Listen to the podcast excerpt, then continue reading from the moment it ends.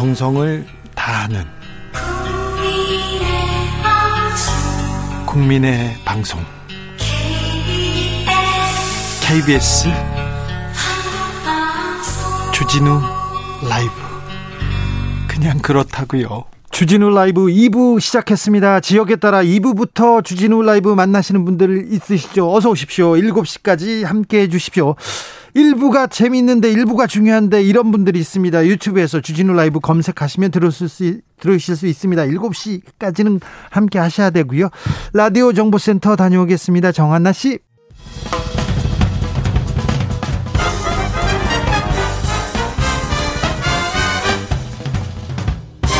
훅 인터뷰 모두를 위한 모두를 향한 모두의 궁금증 훅 인터뷰 화천대유는 누구 겁니까 올 추석 명절 밥상에 오른 화천대유 그런데요 아우 복잡해요 어려워요 무슨 내용인지 모르겠어요 이런 분들 많습니다 이런 분들 아 저는 이게 궁금합니다 하면 일로 메시지 보내주십시오. 저희가 다 풀어드리겠습니다. 오늘 다 풀어드리겠습니다. 샵 9730 짧은 문자 50원 긴 문자는 100원입니다. 콩으로 보내면 무료니까 이 사건의 본질 의혹의 핵심 한번 정리해 보겠습니다. 이재명 열린 캠프 직능 총괄 본부장 김병욱 의원 오셨습니다. 안녕하세요. 예, 안녕하세요. 김병욱입니다. 추석 잘 보내셨습니까? 네, 뭐 네. 그럭저럭 보냈습니다.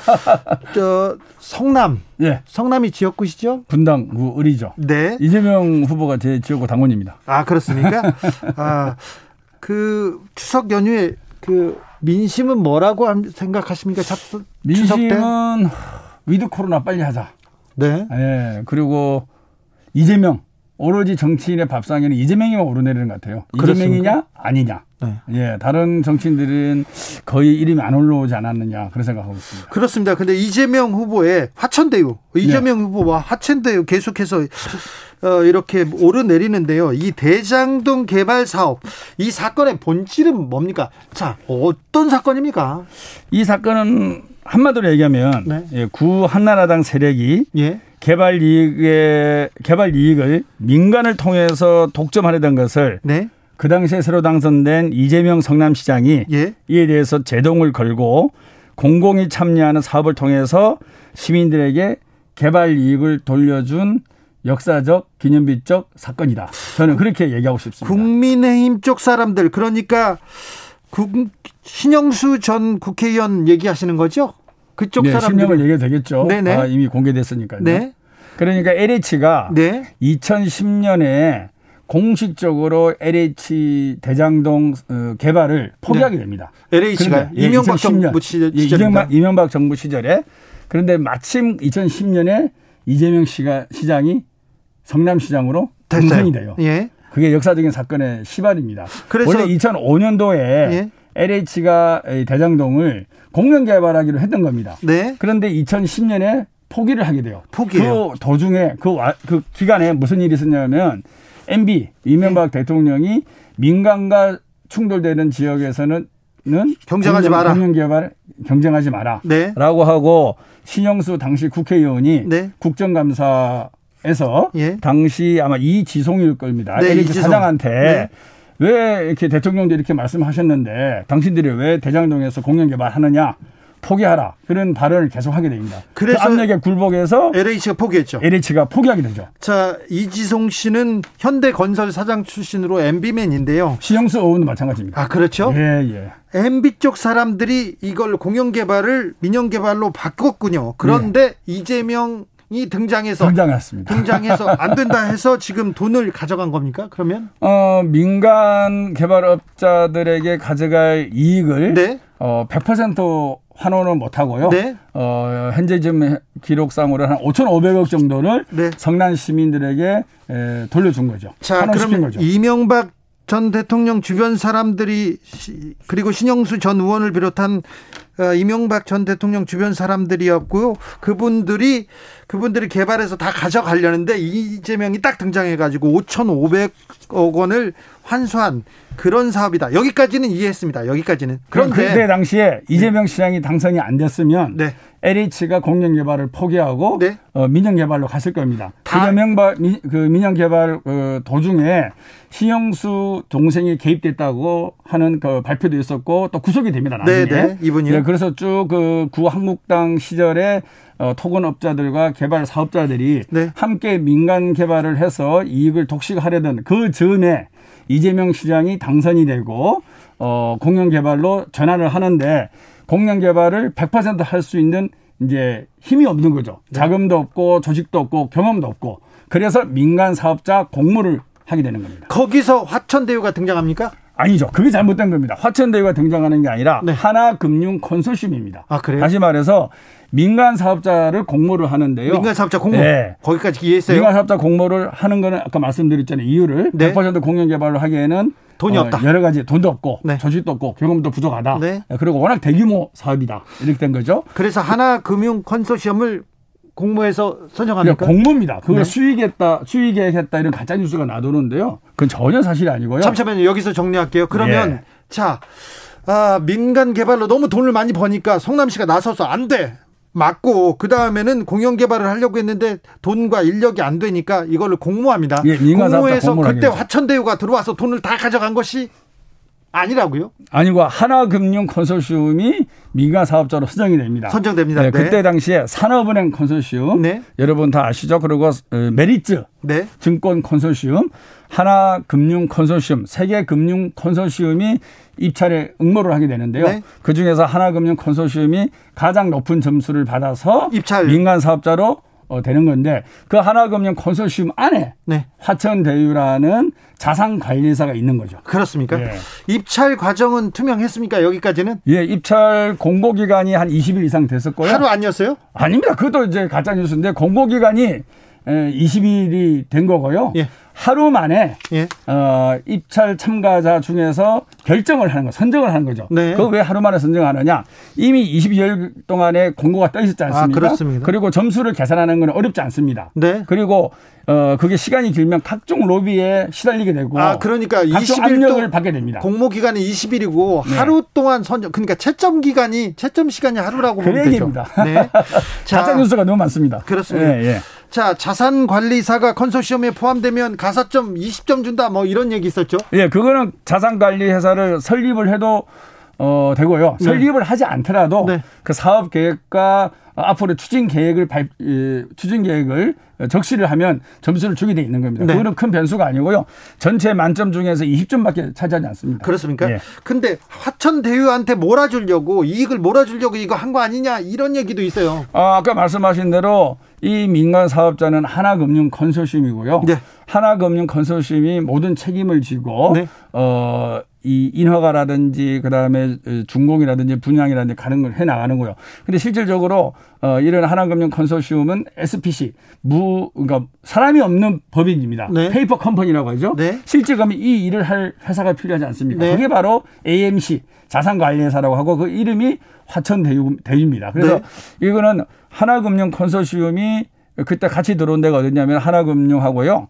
하나은행 그다음에 국민은행 그다음에 기업은행 동양생명 이런 금융회사와 어, 화천금융 이렇게 함께 들어오게 됩니다. 그래서 네. 그 실무를 화천대유가 한 것이지 화천대유가 어, 주된 사업자고 하나은행이 들어가 있는 게 아니고요. 하나금융 컨소시엄이 민간 사업자이면서 그 안에 에, 실무를 하는 화천대유가 있다. 예, 자산관리회사다. 이렇게 알겠습니다. 해석을 하는 게 맞습니다. 0545님 대장동 사업 너무 복잡한 것 같은데요. 화천대유에서 5천만 원 투자해가지고 500억 이상 벌어갔다, 뭐 11만 배 벌어갔다, 이렇게 네. 만배 벌어갔다 이렇게 얘기하는데 팩트는 뭔가요? 아 정말 저는요 그 당시 그 대정부 질의 때 윤창현 국회의원이 그 주장을 했고 네네. 네. 우리 김부겸 총리님이 사실 이게 어렵잖아요. 네. 그래서 상식밖에 일이다 이런 답변을 하면서 커지게 됐, 지 않습니까? 네. 저는 정말 윤창현 의원한테 좀 서운해요. 그분이 그래도 박사고 네. 대학 교수 출신인데 네, 수익률 계산을 그렇게 한다라는 것은 정말로 이 경제학을 배운 사람으로 법원으로서는 그렇게 하면 안 되거든요. 네. 자본금은 말 그대로 법정 자본금이에요. 네. 법인을 설립하기 위한 필요 필수 그렇죠. 어, 금액이 자본금이 되는 거 실제로는 투자금으로 봐야 되는 거거든요. 그렇죠. 투자금 대비 예, 얼마를 벌었는지. 예, 화천대유라는 회사가 초기에 이게 부동산 개발 사업이 다 아시다시피 하이리스크 하이리틀 아니겠습니까? 예. 그래서 지주 작업들 지주 작업도 해야 되고 주민의 동의도 얻어야 되고 민원도 해결해야 되고 그다음에 인허가도 밟아야 되고 뭐 여러 가지 과정이 있지 않습니까? 네. 그게 상당한 돈이 들어갑니다. 자기들 주장으로는 350억이에요. 그리고 네. 나중에 하나금융에서 PF를 하는데 7천억 정도 하게 됩니다. 네. 그 7천억에 대한 연대 보증을 또 설 수밖에 없어요. 화천대유가. 예. 이런 것들이 다 투자금에 들어가야 되는 건데 이런 걸 다 빼고 자본금 5천만 원을 분모로 하고 분자를 어 500억으로 해서 네. 뭐 10만 프로의 수익률을 냈다. 그것은 정말로 좀 그렇죠. 예, 가짜 경제학자죠. 그렇죠. 예, 예. 수익 그 자본금 대비 수익률을 내는 데가 그런 그런 셈법은 없죠. 없습니다. 예, 투자금이 없습니다. 얼마 들어갔는데 예. 얼마를 받았다 여기까지는. 예. 자 예. 그런데 그리고 홍영... 그 수익이 안 나면 그 투자금은 다 날리는 거죠. 알겠습니다. 예. 홍영표님께서 권순일 전 대법관이 거기서 왜 나와요? 그러면서 원유철 전 의원은 왜 나오고 곽상도 아들은 왜 나오고 박영수 특검은 왜 나오고 이런 얘기 있지 않습니까? 글쎄요, 이제 나중에 뭐, 어, 더좀 진행 상황을 봐야 알겠지만, 이 김모라는 이 대주주가 네. 사실은 제가 보면 이제 곽상도 아들은 같은 동문이거든요. 네. 네, 뭐 대학 동문이고 그다음에 원유철 네. 네, 한국당 대표도 거기 이름이 오르지 않습니까? 네. 그분은 또 고, 어, 고등학교 선배라고 알고 있습니다. 네.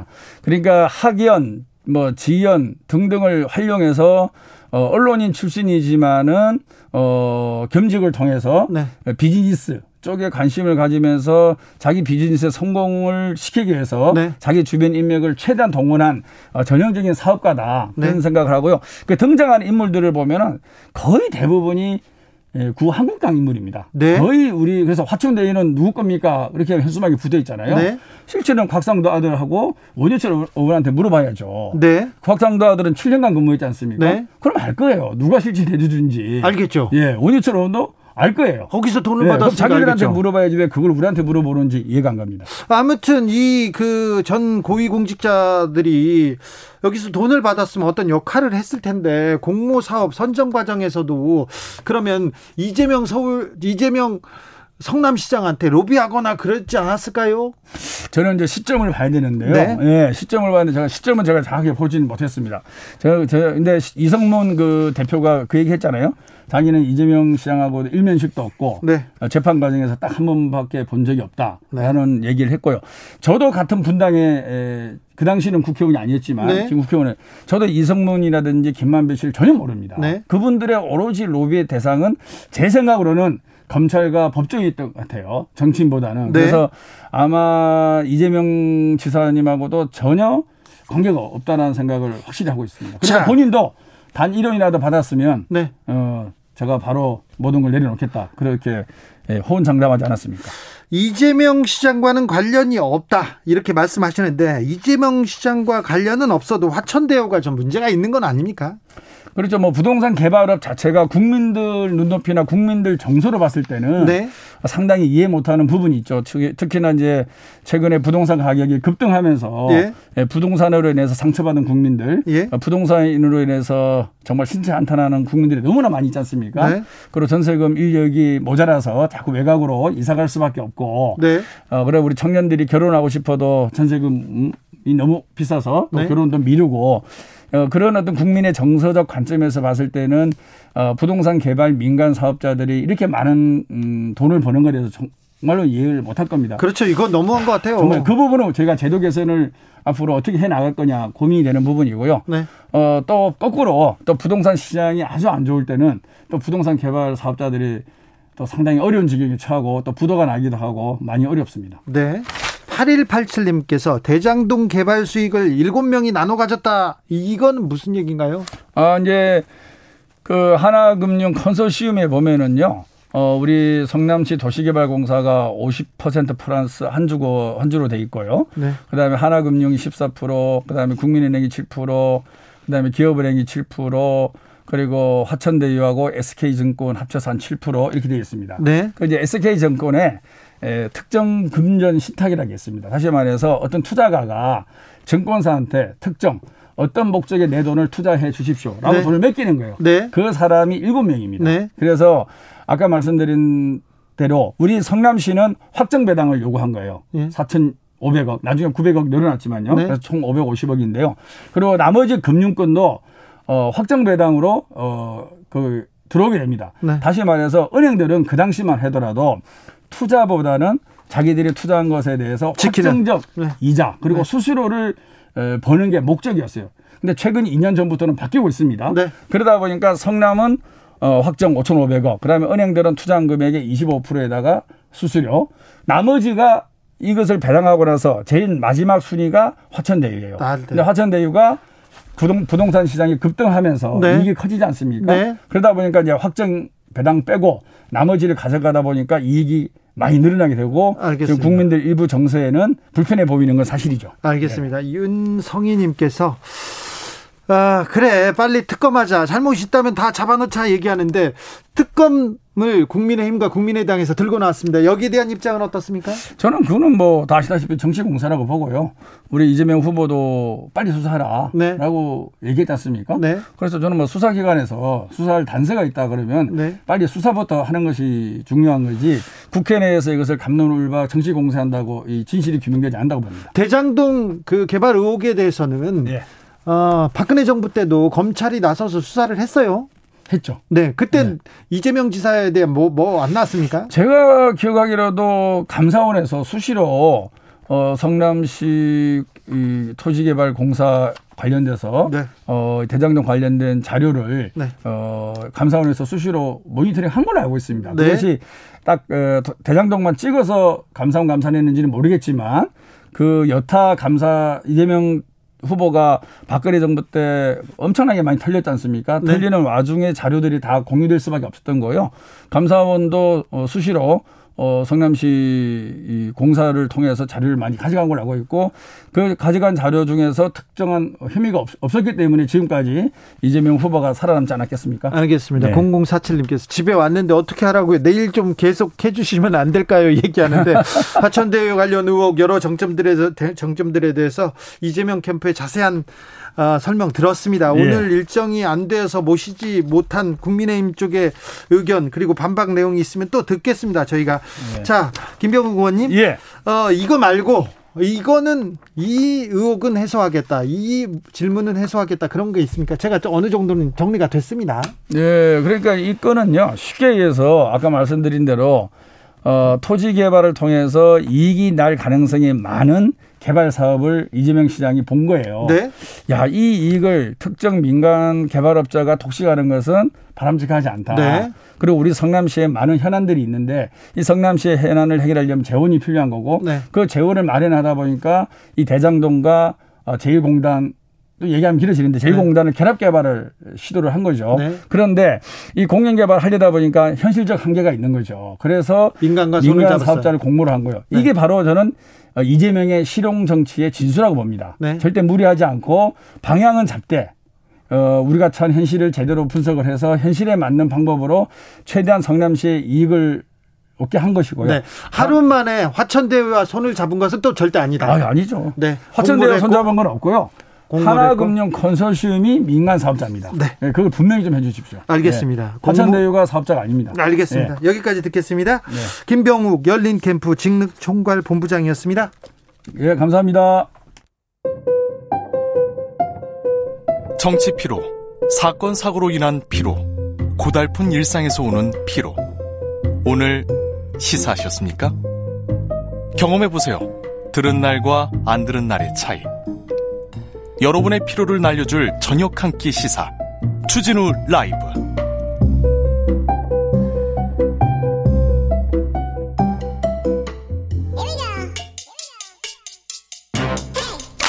뉴스를 향한 진지한 고민 기자들의 수다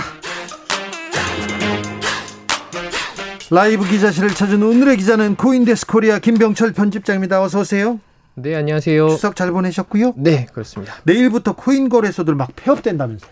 아, 뭐 폐업을 하고 있는 중입니다, 지금. 그래서 상당히 많은 거래소들 한 수십 개 정도가 문을 닫을 걸로 예상이 좀 되고요. 네. 지금 국내에서 그 정부가 파악한 거래소는 63개예요. 예? 근데 이 중에서 한 34곳 정도가 문을 닫을 닫을 것으로 좀 보이는데요. 절반은 문을 닫는군요. 거의 절반 정도죠.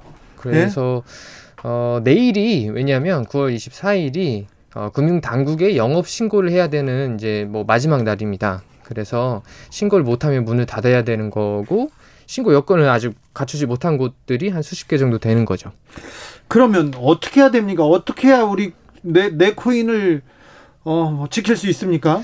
그래서 지금 투자자들이 보기에 어, 신고를 요건을 갖춘 거래소들 뭐큰큰큰 큰, 큰 아, 업체들 아무래도 좀 대형 거래소들이겠죠 그런 곳으로 그 자신이 있는 코인이나 이런 것들을 옮겨 두거나 네. 어, 본인이 지금 사용하고 계신 거래소들이 신고를 잘 준비를 하고 있는지도 파악을 해보시고 공지사항 같은 것도 좀 보시고 그렇게 참고를 하는 게 좋을 것 같습니다. 만약에 네. 어, 거래소 내가 이 내가 지금 거래하고 있는 거래소가 문을 닫으면 네. 내 코인을 다 날릴 수도 있습니까? 그럴 수도 있죠. 왜냐면 이제 뭐 거래소가 갑자기 문을 닫는다거나 예. 아니면 뭐 먹튀를 한다거나 이런 우려들도 사실 좀 있어요. 근데 어, 예전에 그런 경우들이 좀 있긴 했거든요. 예를 들어 네. 2019년도에 뭐 국감 때 한 거래소 대표가 증인으로 나와가지고 어, 뭐 기획 파산할 겁니까? 라는 국회의원의 질문에 그 거래소 대표는 안 할 겁니다라고 했는데 몇 또 한참 조금 있다가 문을 닫아 버렸어요. 음. 그래서 그 투자자들은 이제 코인인 코인과 예치했던 돈을 이제 아직도 받지 못하는 경우도 있는데 근데 지금 사실은 금융위원회에서 뭐 몇 달 동안 계속 이 거래소들한테 이런 것들을 지적을 하고 이렇게 뭐 먹튀하면 안 된다. 얘기했죠. 예. 계속 경고를 하고 또 투자자들한테도 계속 먹튀가 일어날 수 있으니까 안전한 곳으로 옮겨놔라라고 예고를 했기 했죠. 때문에 네. 아무래도 예전만큼 그런 뭐 먹튀까지 일어나지는 않을 것 같다라는 게 좀 예상입니다. 어, 지금 뭐 중국에서도 악재가 있고 이 거래소들도 조금 불안하고 그래서 코인 상황도 불안할 것 같은데요. 네. 어, 근데 진행 이제 저희가 추석 연휴라 가지고 아무래도 그 국내 증시가 열려 있지 않아 가지고 지금 헝다 중국의 부동산 업체들의 그 파산 위기 네 위기 때문에 그 리스크가 저희한테 바로 오진 않았어요. 왜냐면 네. 오늘 이제 저희 국내 증시가 열렸잖아요. 네. 근데 오늘 새벽에 미국에서 그 연준 FOMC 결과가 생각보다 괜찮아서 시장이 좀 안도를 하고 있습니다. 그래서 오늘 그 국내 증시 같은 경우도 뭐 상당히 안정적으로 좀 진정된 상황이었고요. 거기에 마찬가지로 비트코인 가격도 좀 증시랑 비슷하게 갔어요. 그래서 그 추석 연휴 동안은 굉장히 많이 폭락했다가 어, 지금 오늘 새벽부터는 다시 좀 그 상승 회복하고 있는 상황입니다. 어 저기 가상화폐 비트코인 예. 같은 경우는 추석도 안 쉬죠. 그렇죠. 예, 24시간 계속 열려 있기 때문에 네. 네, 뭐 추석도 없고 네. 잠도 못 잡니다. 헝다그룹 위기가 그 위기가 비트코인이나 가상화폐도 조금 흔들고 한국 증시도 흔들 가능성은 있습니다 아직. 어 흔들어. 그러니까 일단 비트코인 가격은 흔들었고요. 예. 어 근데 이제 다시 좀 회복하고 있는 그 폭락한 만큼 지금 회복되지는 않았지만 네. 조금 나아지고 있는 그러니까 계속 폭락하고 있는 상황은 아니고요. 증시 같은 경우는 오늘 전장 대비 코스피가 0.41% 내린 3,127.58에 마감을 했어요. 그래서 생각보다 네. 어, 선방했다. 네네 이 정도면은 굉장히 선방한 것 같습니다. 헝다. 근데 세계적으로 부동산 지금 부동산 뭐라고 해야 되나 부동산 가치가 지금 계속 오르고 있고 그렇죠. 뭐 사실 중국 아니라 뭐 전 세계에 있는 네. 대도시들은 부동산들이 다 올랐죠. 미국도 그렇고요. 그런데 부동산 이 거래하는 대기업인데 왜 헝다는 이런 위기를 맞은 걸까요? 아, 사실은 지금 중국에 있는 헝다만 그런 건 아니에요. 네. 그 중국에 있는 부동산 그 개발 업체들의 부채가 다 어마어마하거든요. 네. 근데 그 중에서도 헝다가 이제 지금 가장 좀 자금난에 빠져 있는 상황이고요. 이 헝다를 좀 살펴보면은 어, 1997년에 설립한 지금 민영 개발 업체 중에서는 이제 중국 최대 부동산 개발 업체예요. 예? 근데 여기에 전략이 어떤 거냐면 대출로 땅을 사들인 다음에 대규모로 이제 그 개발을 하고 빠르게 집을 지어서 그거를 이제 팔아서 또 돈을 얻고 또 대출 받아서 하고 이런 박리담회식 방식을 채택했던 곳인데 여기가 어, 지금 조, 뭐 관련 이제 고용 인력이 25만 명이라고 하고요. 예. 그 중국 전국에서 약 1,300개의 개발 사업을 하고 있습니다. 네. 그래서 뭐 금액도 여기 지난해 매출만 약 130조 원 정도 되고요. 어, 130조요? 네 네. 그리고 여기 또 유명한 분이 헝다의 이제 창업주가 슈자인 회장인데요. 네. 이분이 이제 빈농 출신인데 중국에서는 알리바바 그 창업주인 마윈과 중국 부호 1위, 2위를 다투던 사이입니다. 그런데 왜 갑자기 이렇게 위기에 빠졌죠? 그거는 이제 뭐 여러 가지 이유들이 있는데 그 중에 하나는 일단 너무 그 과도하게 문어벌 사업을 했었다라는 네. 거고 아까 말씀드린 것처럼 최대한 이렇게 그 부채를 당겨서 어, 주택을 짓고 이제 돈을 버는 사업을 했었는데 네. 요즘에 이제 시진핑 정부에서 어, 과도한 기업 부채를 좀 우려하면서 이제 은행 대출을 좀 조이기 시작했어요. 네. 그래서 돈줄이 줄이다 보니까 어, 자금난에 지금 빠져 있는 거죠. 알겠습니다. 그리고 네. 그런데 아무튼 중국판 리먼 사태가 온다. 그리고 헝다가 무너지면 우리나라도 경제에 타격을 입을 거다 이런 얘기도 있던데. 네, 네, 맞습니다. 어떻게 전망하십니까? 이게 이제 뭐 중국판 리먼 사태라는 이야기 때문에 저희 추석 연휴 동안 이제 뭐 중국이나 홍콩 그리고 미국 증시는 계속 폭락을 했었는데요. 네. 요게 왜 그러냐면 돈을 빌려준 이제 은행들이나 뭐 미국이나 스위스 같은 금융사들이 이제 어, 디폴트가 헝다가 디폴트 되면 그 위기가 같이 이제 전이될 수 있다라는 가능성이 좀 제기가 됐었어요. 근데 다행히 오늘은 아직 그 일이 일어나지는 않은 상황이긴 한데 이제 문제는 앞으로도 이 헝다가 갚아야 될 돈이 너무 많거든요. 예. 당장 오늘 같은 경우에도 지금 채권에 대한 이자로만 두 가지를 내야 돼요. 하나는 이제 988억 원을 내야 되고 또 이자만? 하나는 예예. 예. 또 하나는 425억 원을 갚아야 되는데 이 중에 뒤에 있는 425억 원은 이제 갚았다라고 얘기를 했어요. 예. 근데 아직 988억 원은 갚지 못한 것 같고 게다가 이건 방금 말씀드린 건 이자고요. 예. 앞으로 원금 상환을 해야 되잖아요. 근데 이제 올해 안에 갚아야 되는 게 이게 105조 원 중에 절반 정도를 올해 안에 갚아야 돼요. 50조 원은 갚아야 된다고요? 네, 맞습니다. 그래서 지금 뭐 이자도 잘 못 갚고 있는데 원금까지 해서 향후에 헝다가 제대로 살아남을 수 있을까라는 좀 우려가 계속 나오고 있습니다. 네. 중국 정부가 이걸 살려줄까요? 도와줄까요? 사실은 이게 이제 그 중국 정부가 어떻게 어, 형달을 살릴 것이냐 말 것이냐에 따라서 결론이 나는 건데요. 중국은 일단 뭐 토지도 다 정부 거고, 어, 그런데 뭐 여러 가지 해석이 좀 나오고 있어요. 어, 헝다를 죽여, 아, 죽인다고 하는 건좀 그렇죠. 예, 헝다를 살리지 않더라도 중국 경제가 이제 피해가 극심하지 않을 것 같다라고 판단을 하면은 부도가 나는 것도 감수할 수 있을 것 같고요. 그게 아니라 만약에 이 헝다 사태가 다른 부동산 업체들까지 다 전이될 거라고 우려를 한다면 아무래도 이제 국유 은행들을 통해서 상환 일자를 좀 늦춰줄 수는 있죠. 사실은 구, 중국에 이제 이 헝다에 돈을 빌려준 중국 은행들은 대부분 이제 국유 은행인들이기 때문에 사실 중국 정부가 어떻게 입장을 정하느냐에 따라서 어, 달라질 것 같습니다. 헝다 말고 다른 회사들도 좀 위기에 빠져 있습니까? 중국 회사들이? 네, 네. 뭐 아까 말씀드린 것처럼 중국 대형 부동산 개, 부동산 개발사들은 다 부채가 어마어마하고요. 어, 이제 전문가들은 이제 중국에서 경제적 위기 징후들이 계속 나타난다라고 뭐 몇 년 전부터 분석을 했어요. 이렇게 민간 부채가 급증하고 그리고 부동산 가격이 폭등하고 그리고 경제 양극화가 심각해지고 있는 상황. 이게 이제 최근에 뭐 시진핑 주석이 공중부유라고 해서 다 같이 잘 살자 이런 슬로건을 걸었잖아요. 예. 그게 이제 여기랑도 좀 맥이 좀 닿아 있는데 뭐 알리바바 같은 빅테크를 때리고 사교육을 규제하고 요런 것들이 다 어떻게 보면 중국이 어, 규제를 계속 늘려나가는 것. 사실상 헝다가 지금 자금난에 빠진 것도 어, 돈줄을 줄인 거잖아요. 네. 근데 정부의 정책에 따른 지금 다 이렇게 일괄로 포괄해서 봐야 될 것 같습니다.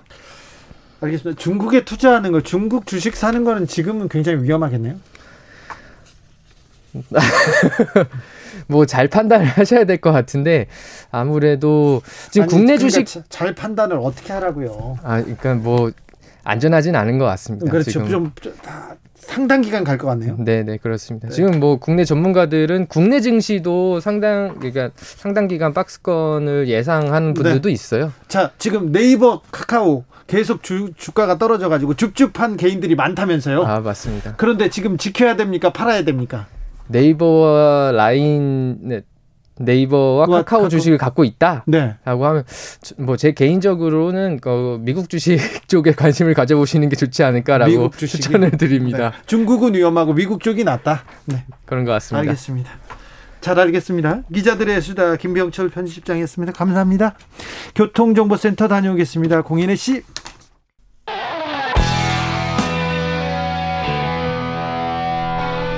스치기만 해도 똑똑해진다. 드라이브 스루 시사 주진우 라이브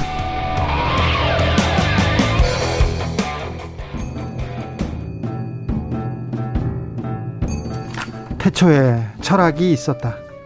하늘과 땅 사이 쏟아지는 궁금증, 세상의 모든 질문 이제 철학으로 풀어보겠습니다. 철학 어렵다고요? 일단 맛이라도 봅시다. 철학의 맛. 정치 철학자 김만곤 박사 어서 오십시오. 예, 안녕하십니까? 양지열 변호사 어서 오십시오. 네, 안녕하세요. 양지열입니다. 명절 잘 보내셨고요. 예, 그냥 뭐 계속 명, 절처럼 보냈습니다, 저는. 명절 철학자들의 명절 어떻게 보냅니까? 철학자들 명절 장 보고요. 네. 차례 지내고. 아, 네. 장을 열심히 보고 차례 열심히 예. 지내고 집안일 예, 열심히 예. 하는 게. 예, 그러면서 괜히 와이프한테 기죽고. 네. 참 저 망곤 박사의 얘기가 네. 오늘 주제랑 연관이 있는 것 같은데요. 네. 그러니까 정말 집안마다 이제는 음. 명절을 보내는 방법이 다 달라졌죠. 그렇죠. 네. 예전에라면 명건 박사가 얘기한 부분에서 딱 아내가 바빴다라는 쪽만 바꾸면 예전엔 다 천편일률적으로 음. 그런 식이었는데 네. 요즘엔 누가 그러더라고요. 조상님 정말 잘 모신 자손들은 공항에 가 있다고. 놀러 아, 가느라고. 그 맞아요. 예. 조상님 그러니까, 덕을 본 사람 다 어, 우스, 우스갯소리를 그렇게 하는데 네. 그래서 이제 가족을 유지하는 것도 옛날의 전통을 지키는 것도 다 모습이 달라져 가고 있는 것 같아요. 몇 년만 지나면 이 명절이 어떻게 달라졌을지 음. 또 어, 네. 음. 뭐 저는 사실 명절을 계속 지내고 있지만 이거 이게 우리가 가족들이 모이는 건 좋은데 이렇게 차례 지내고 뭐 이렇게까지 하는 건 저는 이게 더 이제 안 했으면 좋겠어요. 힘들어서 저러는 거예요. 마키님이 철학자들도 차례를 지내나요? 이렇게 하는데 어우 지내 지내죠. 음, 예. 오늘의 주제는 정치인의 가족 에 대한 이야기입니다. 정치인의 가족으로 산다는 것은 어떤 의미일지 선거철마다 뭐 청문회 때마다 정치인들의 가족 얘기가 계속 나옵니다. 음. 가족이 아빠가 뭐 어떻게 했네, 딸이 어떻게 했네, 부인이 어떻게 했네 계속 얘기 나오는데 음. 특별히 우리나라 정치인들의 어, 가족들은 극한 직업 아닙니까? 뭐 그렇다고도 볼 수 있고 사실 네. 이제 정치인뿐만 아니라 이런 생각이 들어요. 사실 우리가 이제 개인이라는 관념, 예. 그러니까 사람이라고 하는 사람이 고유의 인격을 가진 개인 개인별로 떨어져 있다라는 그런 생각을 한 것도 얼마 안 됐다라고도 얘기를 하지 않습니까? 네. 인간이 항상 집단적인 사고, 집단적인 행동을 음. 해왔고 묶음으로 생활을 했다라는 거고 음. 그, 그 가장 대표적인 사례 중에 하나가 정치라고 하는 것도 정치인이라고 해도 자신을 지지하고 생각을 같이 하는 어떤 사상이 같은 사람들의 무리를 대변하는 역할이 정치인이고 리더로 꼽혔었잖아요. 네. 그렇게 본다라고 한다면 가족에게 문제가 있다라고 하는 것은 아니 누구도 대변하지 못하면서 자신의 가족들도 잘 이끌지 못하면서 어떻게 우리를 대변해 라는 생각을 할 수가 있어요. 제가 지구평천하 딱그 얘기가 나오는 거죠. 근데 제가 말씀드린 것처럼 이제 현대 사회는 말씀드린 것 아까 얘기한 것처럼 가족이라는 개념 자체도 많이 달라지고 개인이 훨씬 더 강조되는 그런 가정들도 있단 말이에요. 뭐 사실은 이게 가족을 잘 못 다스려도 다른 일 공직은 잘하는 사람이 있을 수 있죠. 아 그렇죠. 그, 가, 가정화 그, 예. 그렇죠. 부부 불화 아니 소크라테스는 부인 때문에 그렇게 열심히 공부했지 않습니까? 아, 저도 일 열심히 했습니다. 예. 네. 그러니까 그렇게 본다라면 이게 혼재되어 있는 것 같아요. 사람들의 인식도 음. 말씀하신 것처럼 아니 그건 별개 문제지. 라는 사람들도 음. 있고 음. 네. 여전히 어, 수신자가 치국병천한데 왜 집안도 못 다른 사람 집도 있고. 음. 네. 자 어, 이번 추석 때도 또 대통령의 아들 문준용 씨 얘기가 나왔습니다. 문준용 씨 제가 탐사 전문이고 주로 권력형 비리하고 음. 대통령 친인척에 대해서는 항상 저의 전공 부전공 분야로 제가 항상 이렇게 들여다봐요. 그래서 어, 노무현 대통령의 형 권평 씨 아, 의혹도 제가 음, 제기하고 음. 해서 굉장히 골, 곤란하게 했었거든요. 그런데 준용 씨 관련돼서는 특혜 지원이라고 얘기 나오는데 특혜는 사실 밝혀진 게 없는데 계속해서 나오다 보니까 사람들이 사실관계를 파악하지 않고 또 나왔어 이렇게 생각합니다. 음. 이 부분에 대해서는 조금 어, 조금 문제가 있는 것 같습니다. 예, 뭐 이게 사실 생각해 보면 예술계 내부에서 이 음. 작품의 질을 예로 들면서 같은 네. 예술가들이 도대체 어떻게 이런 질의 작품으로서 이렇게 계속 지원을 받을 수 있냐든가 아니면 그런 문제들이 반복적으로 제기가 된다면 거기에 대해서 우리가 살펴볼 필요가 분명히 있다는 생각은 드는데요. 아, 그건 아니고 정치권에서만 그러니까, 얘기해요. 예, 그러니까 그게 전혀 아니라 정치권에서 문제를 제기하는데 문제는 뭐냐면 이제 그 정치와 예술의 영역은 사실은 또 다르잖아요. 정치가 권력의 영역이라고 한다면 예술의 영역은 미의 영역인데 그러면 그 미의 영역을 판단하는 그 전문가들이 거기에 있을 거고 그런 지원금이 들어갈 때는 그런 전문가들의 영역대 영역에서 그 미를 판단하는 사람들이 이제 정말 그걸 지원할 만한가 안 한가를 판단할 텐데 우리가 정치하는 사람들이 그 미를 판단해서 그걸 지원하는 것들을 그 부분의 전문가들을 믿지 않게 되면 이제 사실은 어떻게 보면 정치적인 잣대를 갖다 대서 미의 자, 미의 영역을 판단하게 되는 어떻게 보면 영역의 정의 자체가 무너져 버리는 일들이 일어나거든요. 그래서 이제 뭐 저는 이번에 이런 문제 제기가 뭐 이렇게 생산적인 문제 제기는 아닌 것 같아요. 사실 되게 웃기는 게요. 이 박근혜 정권이 무너졌을 때 가장 큰 역할을 했던 게 블랙리스트와 화이트리스트 논란이었잖아요. 예. 예술계조차도 사상을 이유로 해서 지원을 하고 음. 지원을 끊는 그런 일이 벌어졌지 않습니까? 음. 근데 그렇게 관점에서 본다면 문준용 씨에 대해서 문준용 씨가 무슨 화이트리스트에 들어가 있어서 이걸 지원해줬다 이런 게 아니잖아요. 네. 그리고 특히 이제 탐사 전문을 하신 우리 주 기자님이 더 잘 아시겠지만 특혜를 줄 때 국가 예산안을 들여서 대놓고 이렇게 지원하는 건 네. 이미 특혜 자격을 상실하는 거예요, 사실. 지방에서 네. 지방에서 예산이 많지 않습니다. 음, 음, 그래서 네. 지방 지자체하고 어떤 사업을 하거나 전시를 할 때 아 거기서 네 사실 이걸 특혜라고 음. 말하는 것 자체가 조금 좀 문제가 있는데 그냥 이제 언론에서는 정치인들이 주장하지 않습니까? 크게 써요. 그 부분은 음. 요즘에 이른바 따옴표 저널리즘이라고 음. 하지 않습니까? 네. 이런 부분들이 이 의혹뿐만이 아니라 다른 음. 여러 가지 사안에 있어서도 어떨 때는 언론이 그냥 받아 적는 게 따옴표를 따서 받아 적는 게 그럼 취재이고 기사로서의 가치 판단이 들어간 부분일까?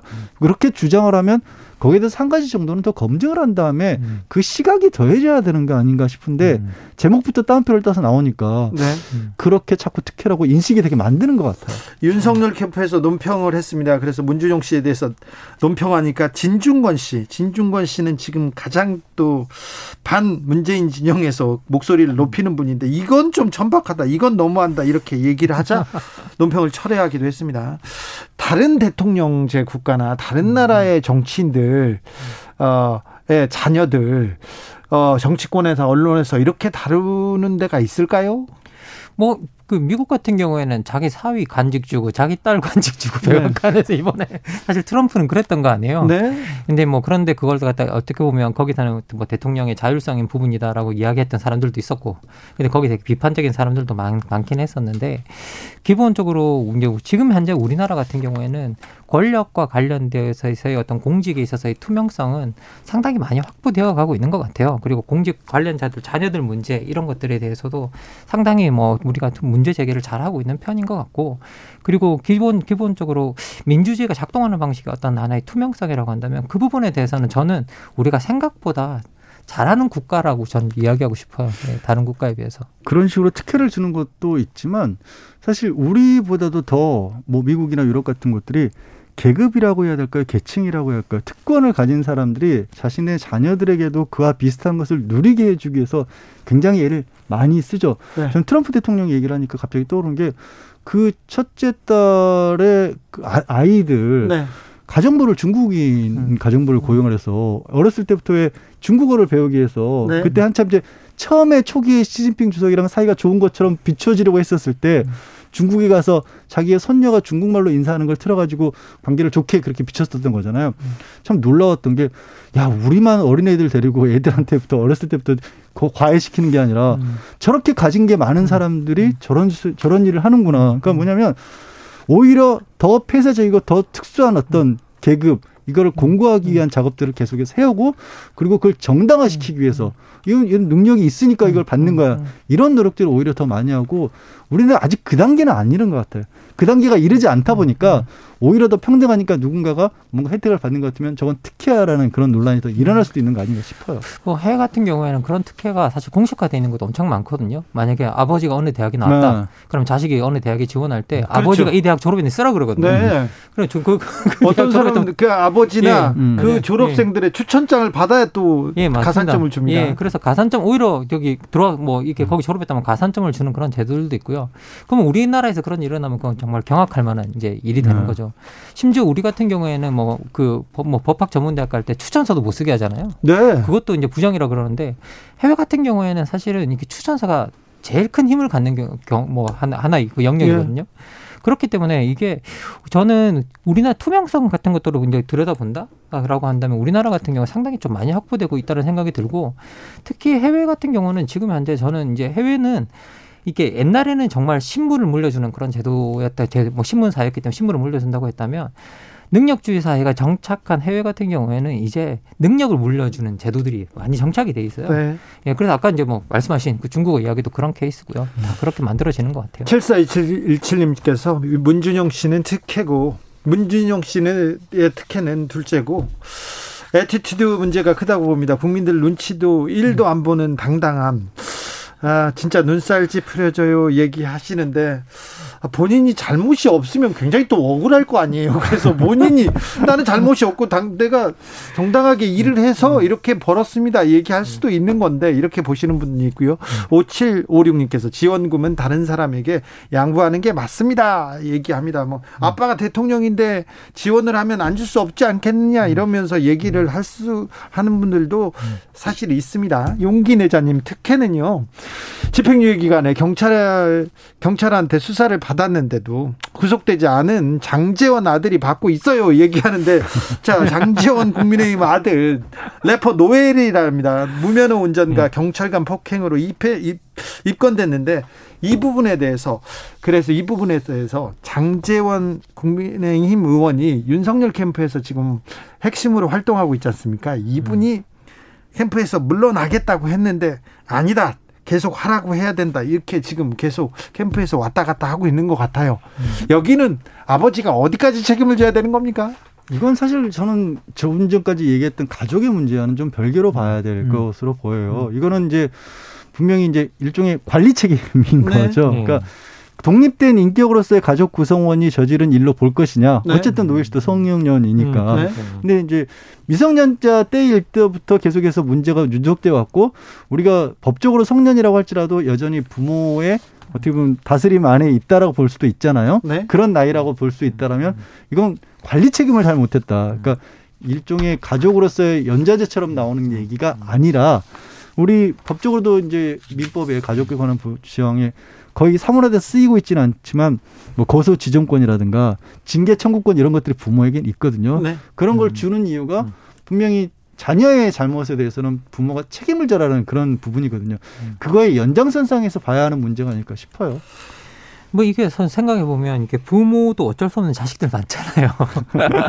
그걸 뭐 이렇게 부모한테 다 책임지라고 하는 것들은 이제 뭐 그뭐 그, 뭐 저는 그게 불합리하다고 생각하고요. 그래서 자식 들 행동 뭐 다 저는 분리시켜 봐야 된다고 생각을 하는데 문제는 뭐냐 그 자식들의 행동에 대한 결과가 다른 평범한 시민들이 같은 행동을 했을 때 나오는 결과가 다르다면 문제가 되는 거죠. 그렇죠. 예.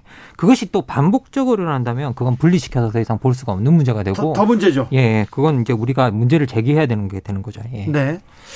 사공사군이 아빠가 대통령이면 바보처럼 어디 구석에 찌그러져 살아야 하나요? 얘기하는데, 네. 그래서 지금 문준용 씨 얘기인 것 같은데, 그래서 예. 지금 활동하고 있고, 음. 사실, 사실 특혜를 좀 받으려면 뭐 국립 음. 현대 미술관이나 큰 데 있잖아요. 큰 미술관에서 음. 크게 이렇게 전시했을 텐데 지방의 지방 지자체에서 전시라 이 부분에 대해서는 아무튼 논란이 계속됩니다. 이, 여기도 좀 물어볼게요.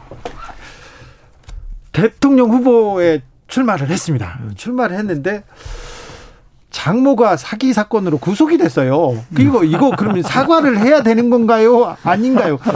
어쨌거나 가족이고 그러면 좀 잘한 일은 아니지 않습니까? 음. 뭐 물론 거기에 대해서 뭐다 도의적인 책임이 분명히 존재하는 부분이라고 저는 생각이 들고요. 그리고 또 이제 우리나라에서 공직자들 검증 대상을 우리가 이렇게 들여다 보면 나를 기준으로 해서 배우자 그리고 직계 존속 가족 아래 위로 이제 이렇게 검증하도록 되어 있는데 주로 이제 그 부분에 대해서 뭐 걸린 거라면 좀 확실하게 좀 해야 될 것 같고요. 그리고 그 장모님 사건이 와이프와 또 연관이 연관이 되어 있고 그것들이 같이 움직이고 있었다고 한다면 그 부분에 대해서는 사과해야 되는 거 아닌가 저는 생각이 듭니다. 그러니까 이게 보면 제가 아까 처음에 가족을 바라보는 시선 자체가 많이 달라진 세상이라고 했잖아요. 네. 근데 가족과 연관된 문제이냐 가족 을 따지는 게 아닌 문제이냐 이것도 좀 나눠서 봐야 될 것 같은데 지금은 사실 이제 윤석열 후보와 관련된 얘기를 하는 건 단지 가족이라는 이유만으로 그러는 건 아닌 거거든요. 맞아요. 예. 본인이 검찰에 고위직에 있었기 음. 때문에 그리고 고위직에 있는 동안에 의혹이 갈 만한 사건이 있었기 때문에 혹시 그와 연관돼서 어떤 문제가 있었던 게 아니냐라는 의혹을 보내는 거기 때문에 그렇죠. 이건 단순하게 어 우리 뭐 장모가 아니면 우리 장인이 우리 아버님이 이런 문제하고는 또 차원이 다른 것 같습니다. 이걸 단순히 가족이라는 이름만으로 문제를 제기하는 건 저는 반대이지만 차원이 좀 다른 문제라고 보여요. 그리고 사실은 뭐 그 당시에 이제 그 어, 어, 윤석열 전 총장 같은 경우는 사실 우리나라 법 체계가 기소 안 하면 아무것도 못 하는 시스템이잖아요. 네. 거기서 딱 그 자리를 제가 차지하고 있었기 때문에 그 당시에는 예, 그러니까 예. 그분이 예. 검찰에 있었을 음. 때는 사, 예. 처리되지 않았었던 그렇죠. 문제가 예. 그 이후에 처리됐으니 음. 봉건 사회의 가족의 윤리 그리고 현대 정치에서의 정치인과 가족 가치가 좀 혼재돼 있는 것 같아요. 우리나라는 특별히 과도기인 것 같습니다. 지금 우리가 예를 들어서 개인과 집단을 놓고 봤었을 때 예전에는 가족이라고 하는 게 단순하게 그냥 지금처럼 되게 이제 소시민들의 저희 가족들처럼 그냥 어떤 인간적인 유대 관계를 가진 그런 사이가 아니라 우리 일족이라는 표현도 썼었죠. 음. 그리고 농경사회라면 집성촌도 있었고 이게 사회의 커다란 확실한 어떤 구성 원리였고요. 일종의 세력이었거든요. 특히 음. 이게 계층이 오파갔을 경우에는 한 가문이 사실 이 정부 국가를 좌지우지하는 일들도 음. 벌어졌지 않습니까? 우리 뭐 명문 세간이 이런 식의 음. 이름을 붙여가면서 그런 식의 전통이 특히나 농경사였기 때문에 강하게 남아 있었고 그러다 보니까 우리가 급격하게 변했잖아요. 그러니까 지금처럼 이제 아까 흔적처럼 우리 망건 쌤처럼 집안에서라도 자기라도 이렇게 차례를 지내야 되는 가족도 남아 있는 거고 그런 게 거의 사라지다시피 해서 음, 음. 명절이면 해외 여행 가는 가족도 생긴 음, 거고 그런 거 아니겠습니까? 다 뒤섞여 있는 거죠. 아까 사실 제가 이제 그 가족이라는 말이 되게 일본어고 그리고 그 이전에 이제 사실 일제 강점기가 되면서 가족이라는 용어가 좀 많이 쓰였고 그 이전에는 우리가 식구라는 용어를 썼다고 이해 말씀을 드렸거든요. 네. 그러니까 식구가 이제 같이 밥을 먹는다는 뜻인데 어 그래서 어떻게 같이 밥을 먹었다는 이유로 옛날에는 같이 뭐 그리고 한때 같이 밥을 먹었다는 이유 그리고 지금 밥을 같이 먹었다는 뭐 먹고 있다는 이유로 우리가 거기에 대해서 뭐 검증의 대상이 돼야 되는 것 아니냐라고 이제 제가 방송 들어오기 전에 그 양변호사님한테 이야기를 했더니 양변호사님이 요즘 가족끼리 밥 안 먹어요라고 이야기를 하더라고요. 밥 안 먹는 가족도 많아요. 저도 한 끼도 안 먹었어요 오늘.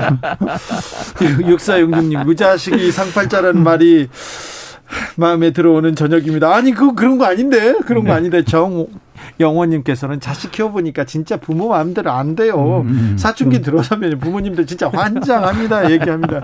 뭐 이해가 됩니다. 하이든님께서는 어디까지 가족인가요? 조선일보에는 20 촌까지 가족으로 생각하고 기사 쓰시던데 얘기하는데 이거는 음. 또 거기는 좀 사안에 따라서 이쪽이냐 음. 저쪽이냐에 따라서 많이 다릅니다. 음. 5122님 하나를 보면 둘을 알 수 있는 거 아닌가요? 집안에서 새는 바가지 밖에서도 셉니다. 얘기하는데 이거 하나 또 물어보고 싶습니다. 프랑스에서 지금 가장 뜨거운 음. 뉴스가 63세 대선 후보가 있습니다. 우파 대선 네. 후보가 10% 지지율을 넘기는 그런 대선 후보가 음.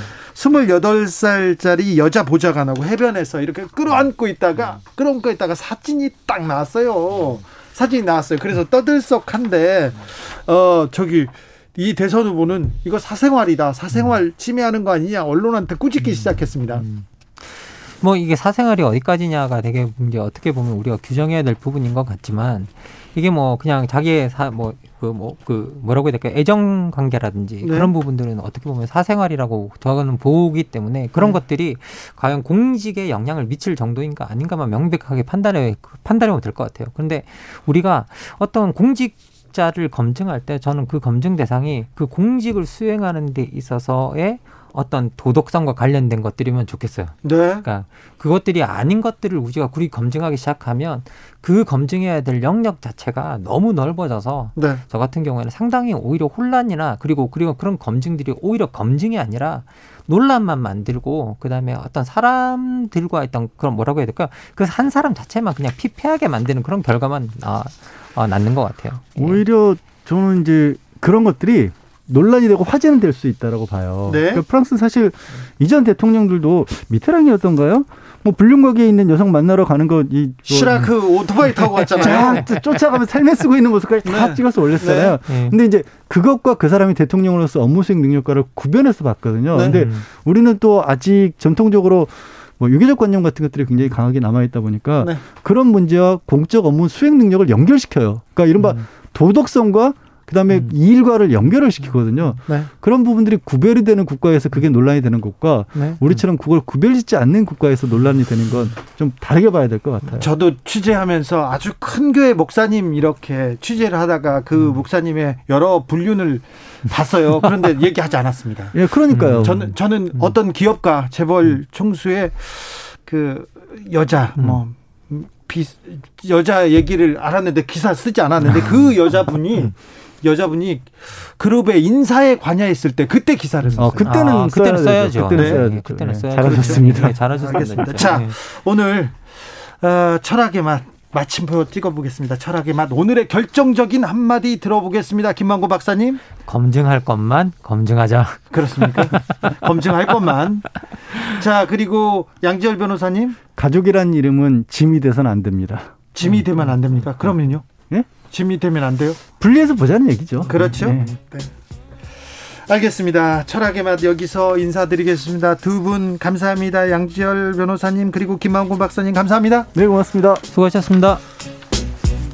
메리 제이 블라이즈의 Family Affair 들으면서 저는 여기서 인사드리겠습니다. 오늘 돌발 퀴즈의 정답은 종전선언이었습니다. 저는 여기서 인사드리고요. 내일 오후 5시 5분에 돌아오겠습니다. 지금까지 주진우였습니다.